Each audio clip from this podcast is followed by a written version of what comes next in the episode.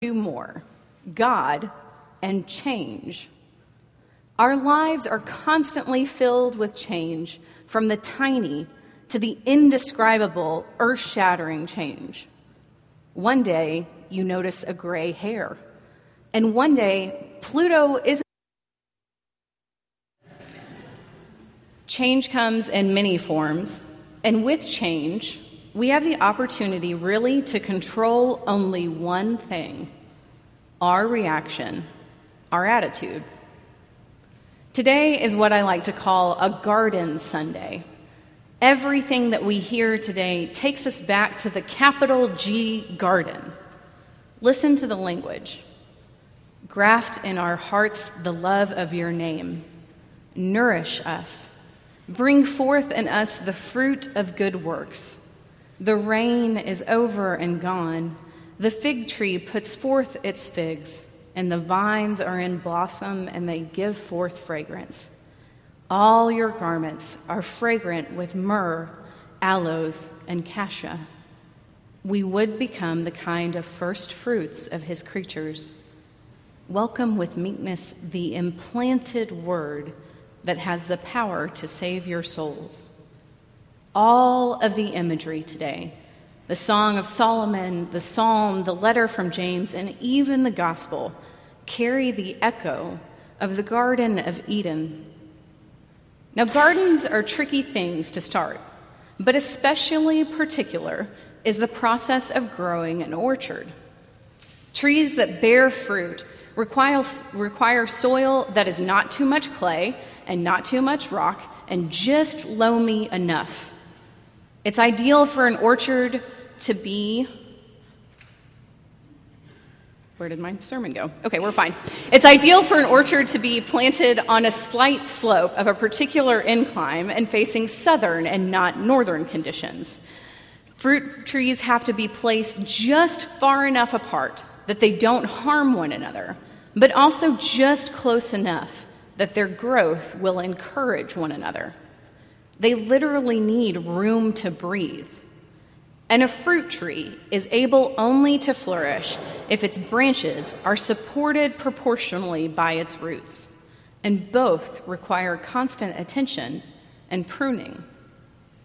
In the garden, after it had been night and day, and the Lord saw that it was good seven times over, the earth was in a magnificent and wondrous state. From God poured forth wind and light and from that came heaven and earth, water and sky. And the third day brought vegetation. The first chapter of Genesis reads Then God said, Let the earth put forth vegetation, plants yielding seed, and fruit trees of every kind on the earth that bear fruit with the seed in it. And it was so. Then came the seasons and the animals and then male and female, God created them. Genesis reads, God blessed them, and God said to them, Be fruitful and multiply. In the garden, there was an order to things, a balance created by God between the Lord and creation. And this right order allowed for intimacy with God and with creation. And when I say intimacy, I mean the closeness of a deep and abiding relationship. Intimacy comes from a medieval Latin word which means to tell, to relate, to narrate. Intimacy, then, is about the intentional creation of a story. Intimacy is about intimating, about impressing on one another, so that the relationship begins to shape and create something new. The garden is all about intimacy with God, from the depths of the oceans to the heights of the heavens. God is in relationship in the garden with every creeping thing and even into the flecks of death, dust into which breath, wind, moved and gave life to humankind. This right order of the garden allowed for a pure intimacy with God. And it's why Adam and Eve are naked. There's no shame in the garden. There's no threat that comes with being perfectly vulnerable before God and before another person. In the garden, intimacy allows for God and creation, for God and people to begin to tell together their story. In the garden is where we build our narrative.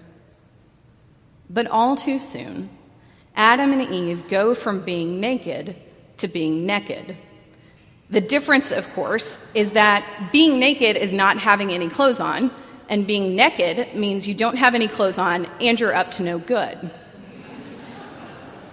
what, what the bitter ending of the garden tells us is that the right order goes wonky. Free will allows it to be so.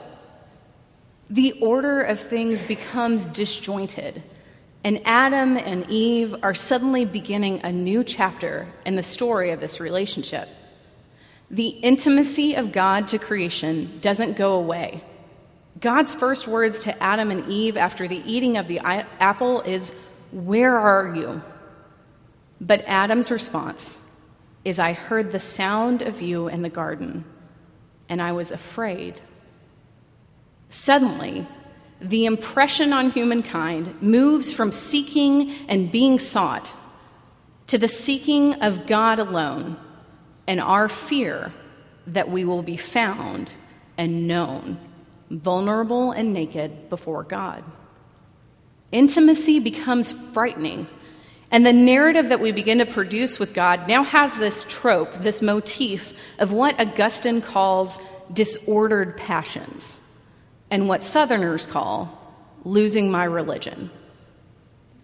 In 2011, the University of Arizona created Biosphere 2 to study the Earth and its systems by building different ecosystems inside an enclosed structure. I'm sure that some of you have been there.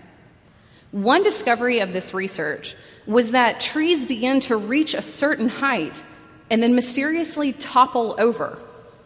The roots couldn't support the trees for some reason. They weren't strong enough. The environment had designed to be ideal for the roots to grow and flourish. Perfect soil, perfect distance apart, perfect nutrients, and precisely calibrated amounts of sunlight. Everything was accounted for except wind. Wind, with its push and its pull and its whispered, intimate conversation with trees from trunks to the tip of its leaves is what makes roots strong enough to support growth. I really have no idea what happened to my sermon here. Okay. Roots strong enough to support growth. And in the garden, without intimacy, without the ability to be shaped by the same wind, that swept over the face of the waters and moved into our lungs, that from the beginning brought all things into being. Without intimacy, we are lost because a garden needs the wind in order to change and to grow. The Gospel of John opens with the familiar passage In the beginning was the Word, and the Word was with God, and the Word was God. He was in the beginning with God. All things came into being through him, and without him, not one thing came into being. What has come into being in him was life, and the life was the light of all people. The light shines in the darkness, and the darkness did not overcome it. Light and wind and water create the ideal growth conditions. Hiding in the darkness or tucking ourselves away in precisely exercised isolation, even with the best of intentions, will not allow us to be fruitful or multiply. And God's intention in asking us to be fruitful and multiply is not for all of us to have a bunch of kids, just as intimacy is not about sex. The Hebrew of be fruitful and multiply is the idea of constantly growing, constantly changing, intimately creating the story of God and us. There has to be a passion, an intense desire for intimacy to be real. And we, as repressed Americans, get uncomfortable when we hear the beauty of the passionate intimacy, the emotional storytelling of relationship that we hear in the Song of Songs. But that is garden passion, and that's garden intimacy. Passions in the garden are rightly ordered. But once we went from naked to naked, passions became disordered. Our intense desire to be in relationship with God, to be fruitful, to grow and multiply, had a new option of disorder. The desire to be close to God became the desire to be God. And instead of the order of intimacy, humankind sought the disorder of self. Passion became misguided away from God and towards ourselves. And so we become trees deprived of wind, and our roots grow weak. We turn away from the light, and we can't understand why we don't bear fruit. Jesus is speaking today about the disordered passions of the Pharisees.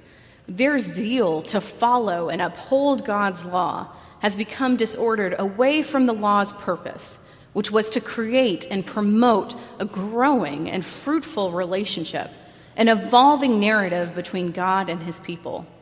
It is disordered into a passion for their own gain.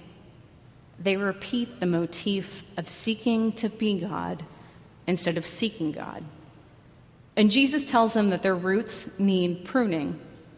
They can bear better fruit. They can multiply. But what if they if what they and we truly seek within us is our own glorification instead of God's, if what we are is naked instead of naked, if we lose our religion, the fruits we bear become unripe and sour. Fruit that is not good or healthy or nourishing to us or to others. Fruits like fornication, theft, murder, adultery, avarice, wickedness, deceit, licentiousness, envy, slander, pride, and folly. Sometimes you don't know what's wrong with a tree until you taste its fruit or watch it topple over. But it always comes down to the heart of the matter, the roots of the problem. Without the right balance, without the right story and intimacy of wind and light and water, a tree cannot flourish and an orchard will fail. But any garden, and even fallen fruit can be redeemed. It's often the almost ruined ones that can make the sweetest jam. The beautiful thing about a garden is that it can always be brought back to life with care and attention and rightly ordered passion, with a lot of light and water and wind, with thoughtful appraisal of the fruit, and being willing to dig up and prune the roots if necessary the story of a garden never ends. If you and I try to live through God's blessing, we can't help but be fruitful and multiply. Continuing to be intimate with God allows us to keep telling the timeless narrative of God and creation and allows God to impress on us the same way that He has passionately imprinted and incorporated us into the Almighty. When things are in right order in God's kingdom of the garden, when we hear his call instead of hiding in the bushes and saying, I heard your voice and I was afraid, we will leap up and cry joyfully, The voice of my beloved, and give thanks for being grafted in the love of his name, nourished with all goodness, bringing forth the fruit of good works in the world. We bask in the Father of lights, and we are nourished by the living water of the Son, and we are strengthened by the mighty wind of the Holy Spirit, the breath of God. You and I are all trees in God's garden. Let us pray. O God, by whom the meek are guided in judgment, and light rises up in darkness for all, grant us in all our doubts and uncertainties the grace to ask what you would have us do, that the spirit of wisdom may save us from all false choices, and that in your light we may see light, and in your straight path may not stumble. Through Jesus Christ our Lord. Amen.